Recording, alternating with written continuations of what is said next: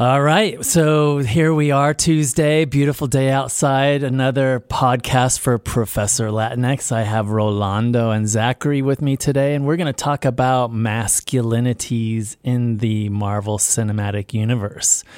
And just to kind of get us warmed up, um, you know, okay, three guys, three dudes here in the podcast studio, and, you know, just kind of generally like you know, what does it mean, first of all, to be like raised as a boy and then a man today? Um, and, you know, then how are we kind of interfacing and engaging with representations of masculinities that are thrown been thrown at us like in the in the the, the superhero movie so rolando like tell us about you. Yeah. Uh, sure. Okay great. Um, well uh, it's that's a really good setup for it because um, i was just thinking about what kind of dynamic I operate under. And uh, being or growing up today, I don't know if you want to call it a Gen X, millennial, whatever, um, but my parents immigrated from Mexico, so I grew up with the machismo, you know, archetype kind of uh, power structure and family. Um, but you know, like I also like, and, then growing up, uh, a lot of my friends were first generation, and we all have that similar familiar background. But then, you know, like we're living in a time where there's so much discourse on what masculinity is. You know, 50 years ago, my dad wouldn't even be able to comprehend that. Uh, it's really interesting growing up in this time uh, because there's so many discourses that we're joining, and uh, yeah, I mean, I think uh, I think the conversations are certainly uh, constructive, but uh, it's something that you know, like especially first generation guys, we think about a lot because it's so in conflict with what we're used to. Yeah, that's really interesting. Um, Zachary, tell us about kind of, yeah, you too. Yeah. What, like my childhood? Yeah, why not? Let's start there. The particulars of my childhood are quite inconsequential. Cookie to anyone who gets the reference there. Uh, no, I uh, had a father who was a prototypical masculine figure, but he had to be. His father died when he was two years old. His older brother died when he was 10. Uh, his mother was a nurse, so she'd be putting in 12 to 14 hour shifts. Uh, and she worked nights a lot of the time, so he had to take care of himself. Uh, and that was uh, probably the greatest gift that he gave me and my three sisters was instilling that uh, sense of personal responsibility, hard work ethic, be independent, take care of yourself. Uh, so he was a very hard man, though. I, that sounds somewhat similar to what you were saying about your father, Rolando. Uh, but I grew up in a house with four women. So I had both positive and negative attributes of masculinity I would see, but I also had a positive reinforcing femininity that was around me growing up as well. Mm-hmm. Yeah, interesting. Yeah, masks and hardened bodies, right. right. Of course, that's what the superhero universe is all about. Yeah. Um, yeah, you know, looking back at mine, you know, uh, my dad was mostly absent, and you know, he was in Mexico City after we moved. And so, what does that do to a young boy, right? Because, of course, then they loom large in our imaginations, right? They are they're like super heroic. They can never be like can never fail because we're not around to see that. When I did finally see him, it was interesting that he actually made an effort to push against the way he was brought up by his dad. Wow. And I remember him actually like holding my hand and like you know giving me not just hugs but also like a kiss on the cheek when right. he saw me things like that and like that was huge for me you know um, and then i was actually raised by two moms so, I mean, getting back to that kind of s- the side of things, but masks, hardened bodies, um, costumes.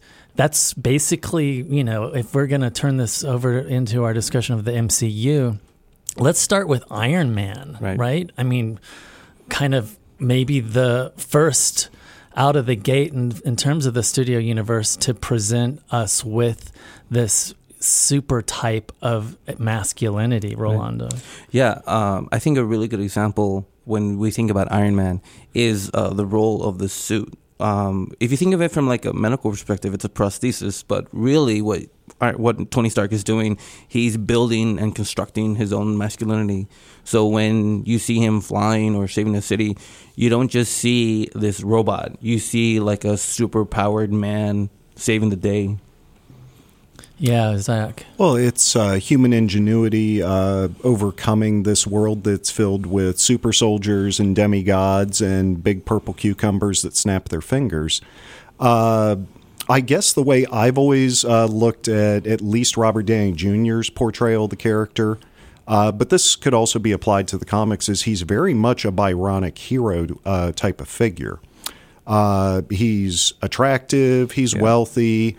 Uh, we're given slight indications here and there that both men and women are interested in him to an extent. Yeah, he's like this billionaire playboy figure. Yeah, he he plays up all of the aspects that Bruce Wayne plays down.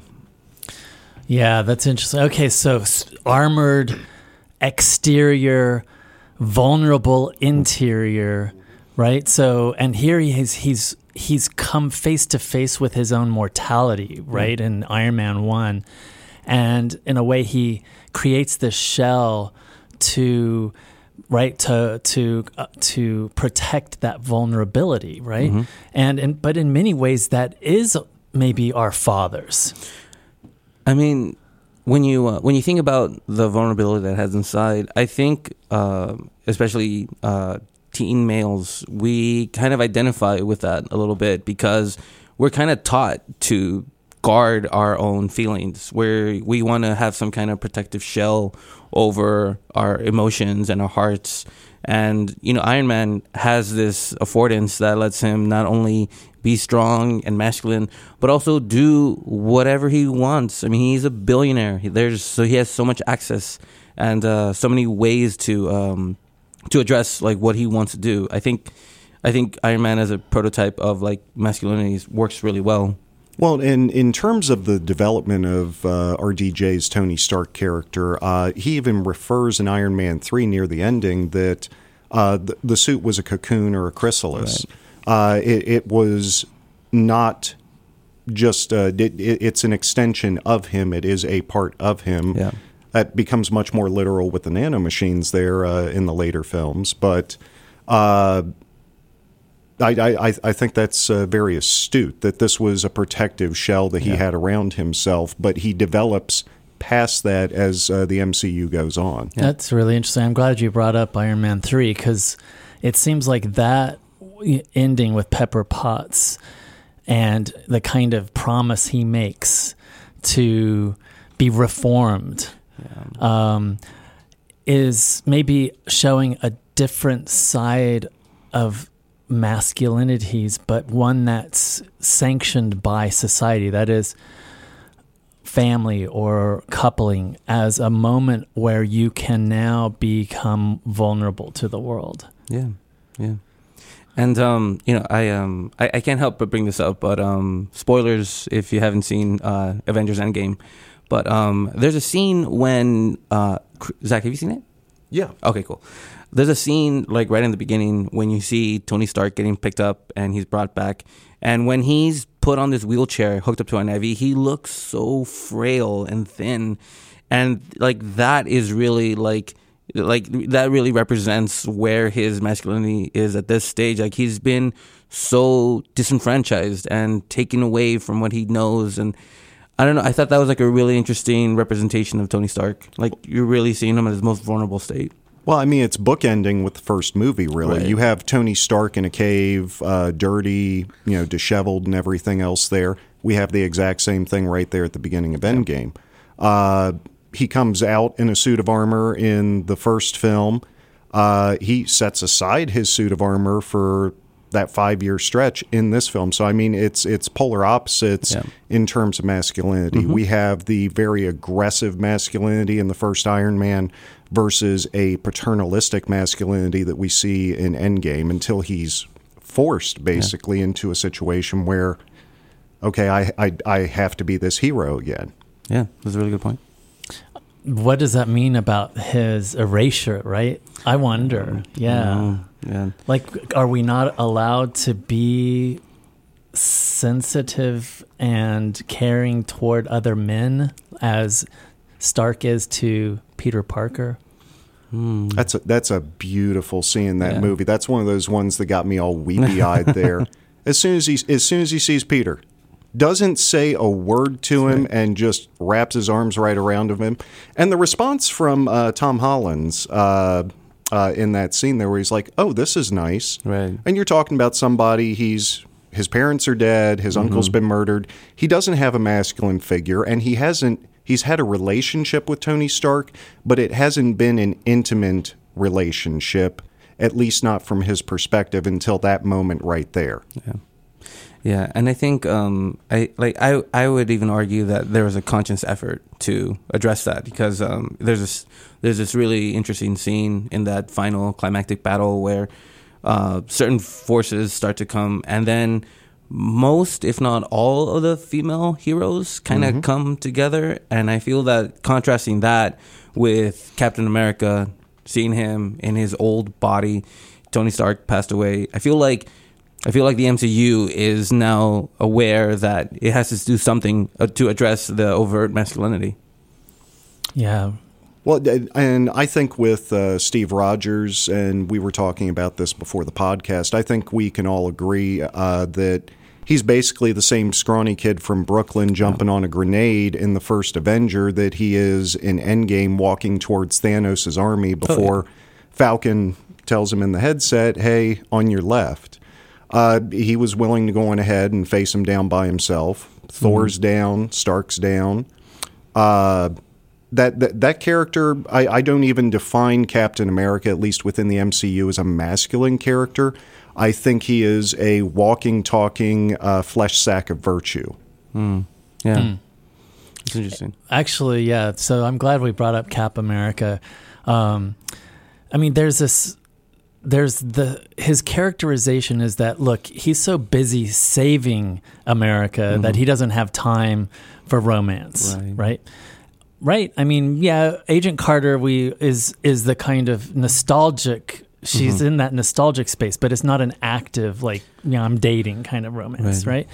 And Endgame, of course, you know, he's the one who's facilitating that the um, this sort of group therapy, right. um, et cetera. But let's talk about Cap America and Bucky. Yeah, What? Yeah.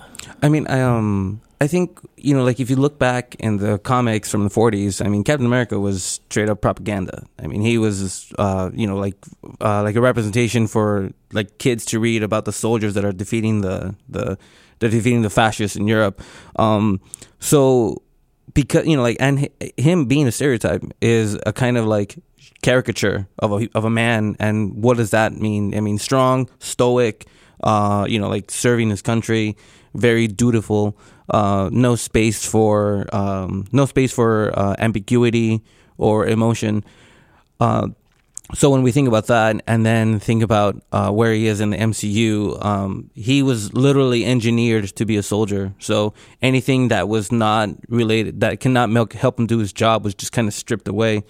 Um, so you know we think about that, and then we think uh, where where is he in the first film, and there's I- I think more so in the second film in the Winter Soldier. There's definitely like a queer reading that you can do with Cap and Bucky. I haven't I haven't spent too much time uh, thinking about that, but there's certainly material for that. I mean, if I mean if we if we go back, we can even think about Batman and Robin. I mean, that's certainly there's certainly a lot more material to dig there, but. Sticking to the MCU, yeah, there's certainly something to explore. Yeah, going on ahead and looking at uh, Bucky and Cap within the context of uh, the MCU, uh, I, I love the fact that there's actually a rep, and we also have that with Sam and uh, Steve as well.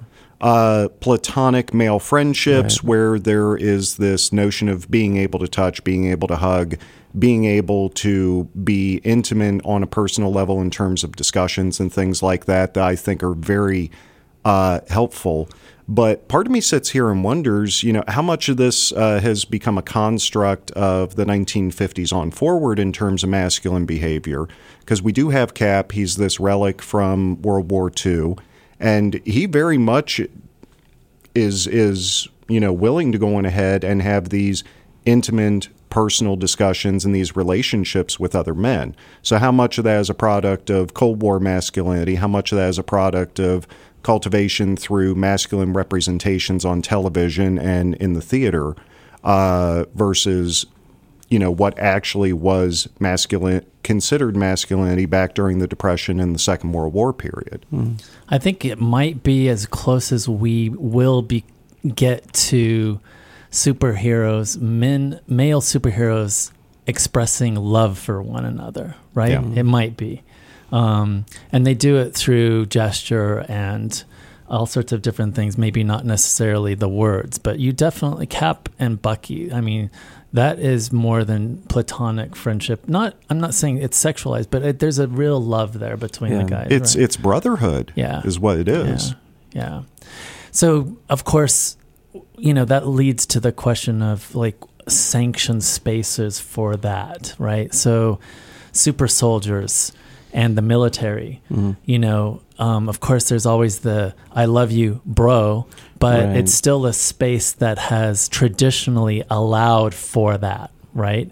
As opposed to, you know, meeting your bro that you love down on the, in the hallway of Yeah. the university or Right. something. Yeah. Um, let's talk about some other pairings though, because I think that's where we can see some interesting uh, interactions and maybe development. Um, maybe let's you know st- you know let's look at um, uh, Stark and Rhodey.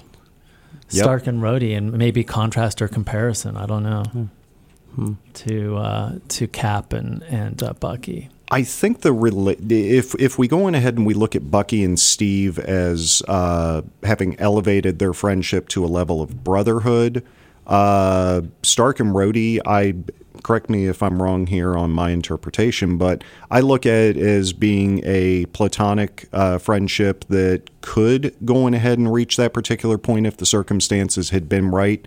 Uh, because we forget Bucky and Cap had decades together, you know, childhood friends Right. growing up in Brooklyn.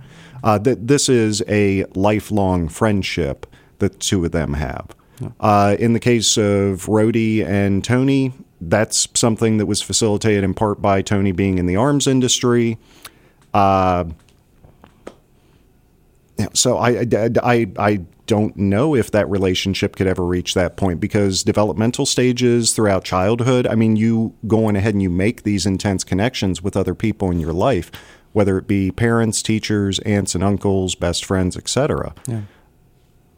Cool. I mean, um, in terms of like, in terms of like like coupling or like queer readings of MCU characters, I think I've always I I, think I've no, noticed like this presence between like uh, Tony and Cap because there's so much tension between the two. There's so much uh like so much of their of their characters when they're around each other has so much gravity.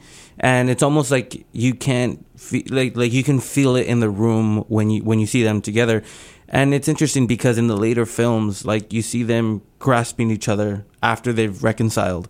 So i mean i think there's certainly like some kind of like there's certainly like a like a queer pairing of tony and cap in a sense of these two partners that have been through so much Yeah, that's really interesting. So pairings, combinations. I'm thinking about Endgame and Hulk Banner, mm, right? yeah. Isn't it? I mean, so here we have, in a way, the the history there is two two characters in one body, or a body that transmogrifies, and finally, like in Endgame, we're seeing something a little different. I don't Right. know. What do you think, Zachary? What, Professor Hulk? Best character in the film, right there. Uh, I- we talked about this, uh, what was that, uh, about a week, week and a half ago, uh, about how that was a character. Steve Rogers doesn't count. We've already established that. He's absolute perfect virtue. Uh, but in the case of Professor Hulk, you have the toxic masculine side that the Hulk represents this overly aggressive, destructive force uh, physically, mentally, and emotionally. And then you have Banner, who is completely unable to go on ahead and come to grips with both himself as a person and with the Hulk as an aspect of who he is. So, yeah, him achieving that balance over both his masculine side and his own social insecurities, Uh, I think that was a wonderful way to go in ahead and meld those two characters Yeah. and take the best aspects from them. Well, yeah, there's a really interesting scene in that diner when you see him the first time, and he says, "You know, I always thought of the Hulk as this like disease, but I think of it more as like the cure."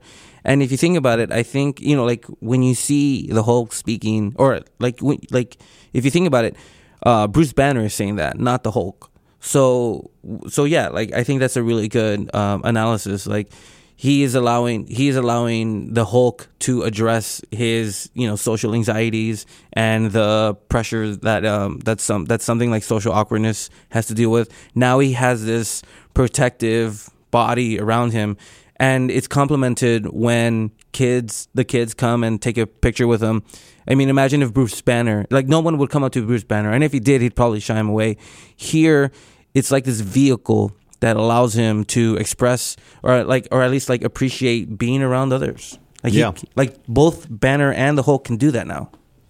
I want to I want to move us um, as we sort of begin to wrap up here to uh, Black Panther and Killmonger and masculinities as they interface with and are complicated by blackness, by being marked in a certain way in this world, and um, so not just the pairing of the two in terms of kind of masculinities um, being represented on sort of either ends of spectrums, but also what it means to be a kind of black man in the MCU. Yeah. I mean, um, you know, like I think one thing that we have to really appreciate about Black Panther is uh, the increase of representation because before this film, we didn't really have a lot of black bodies like at all. We had we had Rhodey, and then we had Falcon. I can't really think of anyone else. Well, we had brown bodies, so Luis, right, in the Ant Man. right. Um, Yeah. But yeah, yeah, you're right. We, for, we forgot about Sam Jackson.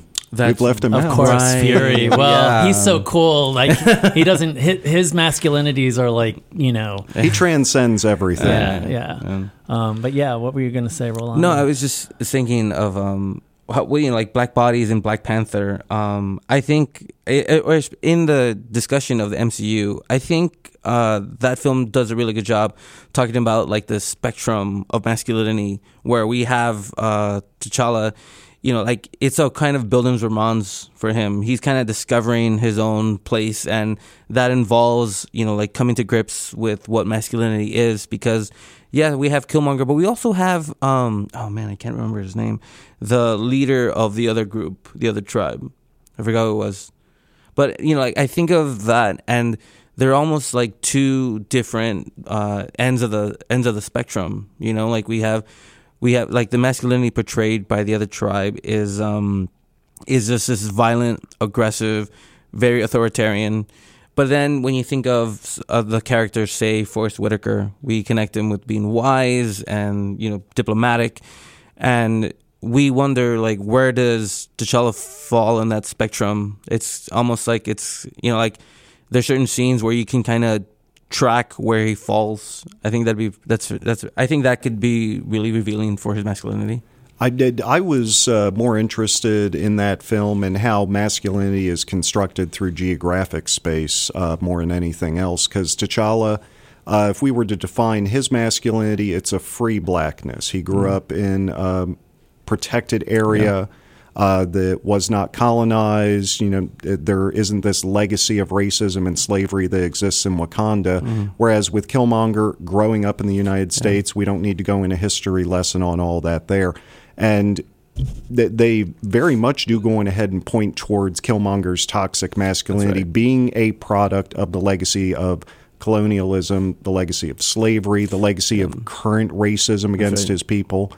Uh, so I guess that's what I was uh, most fascinated with in those two portrayals there, and going on ahead and differentiating them along class for that matter, in addition uh, to uh, uh, to the geographic settings. That's interesting. So intersectionalities necessarily also needing to account for kind of geographic location, right? Yeah. And the histories that inform that location. Yeah, and plus, um, I think it's important to know that the the masculinity um, that exists in Black Panther is very much part of a binary uh, when it, when you think of Okoye and uh, Shuri, all those strong female representations.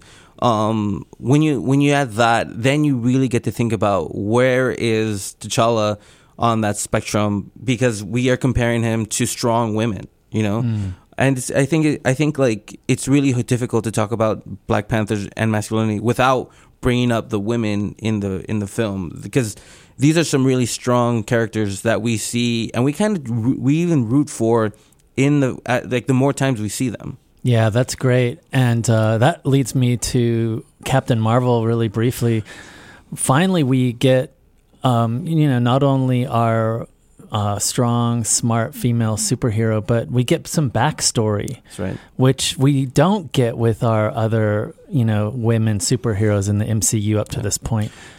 No, I, I mean I was just gonna say um, one of the I don't want to say controversies, but one of the criticisms of uh, Captain Marvel has to do with the uh, military messaging about the film. Like it's almost like a kind of message to young women to sign up for the Air Force, and we can criticize that another time. But you know, if you trace if you trace the films, there's a strong connection between masculinity and the militarization of the body, because most of the characters that are not superpowered have some kind of military training.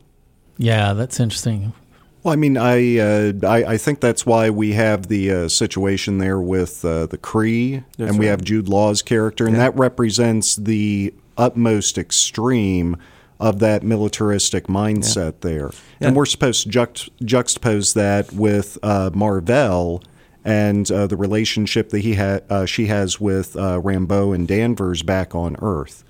So I did. I, I I guess I when I was watching it, I took the military messaging and I was looking at it within the context of the whole film and not just simply focusing on the fact Right. that Carol and Rambeau are both uh, in the Air Force. Yeah.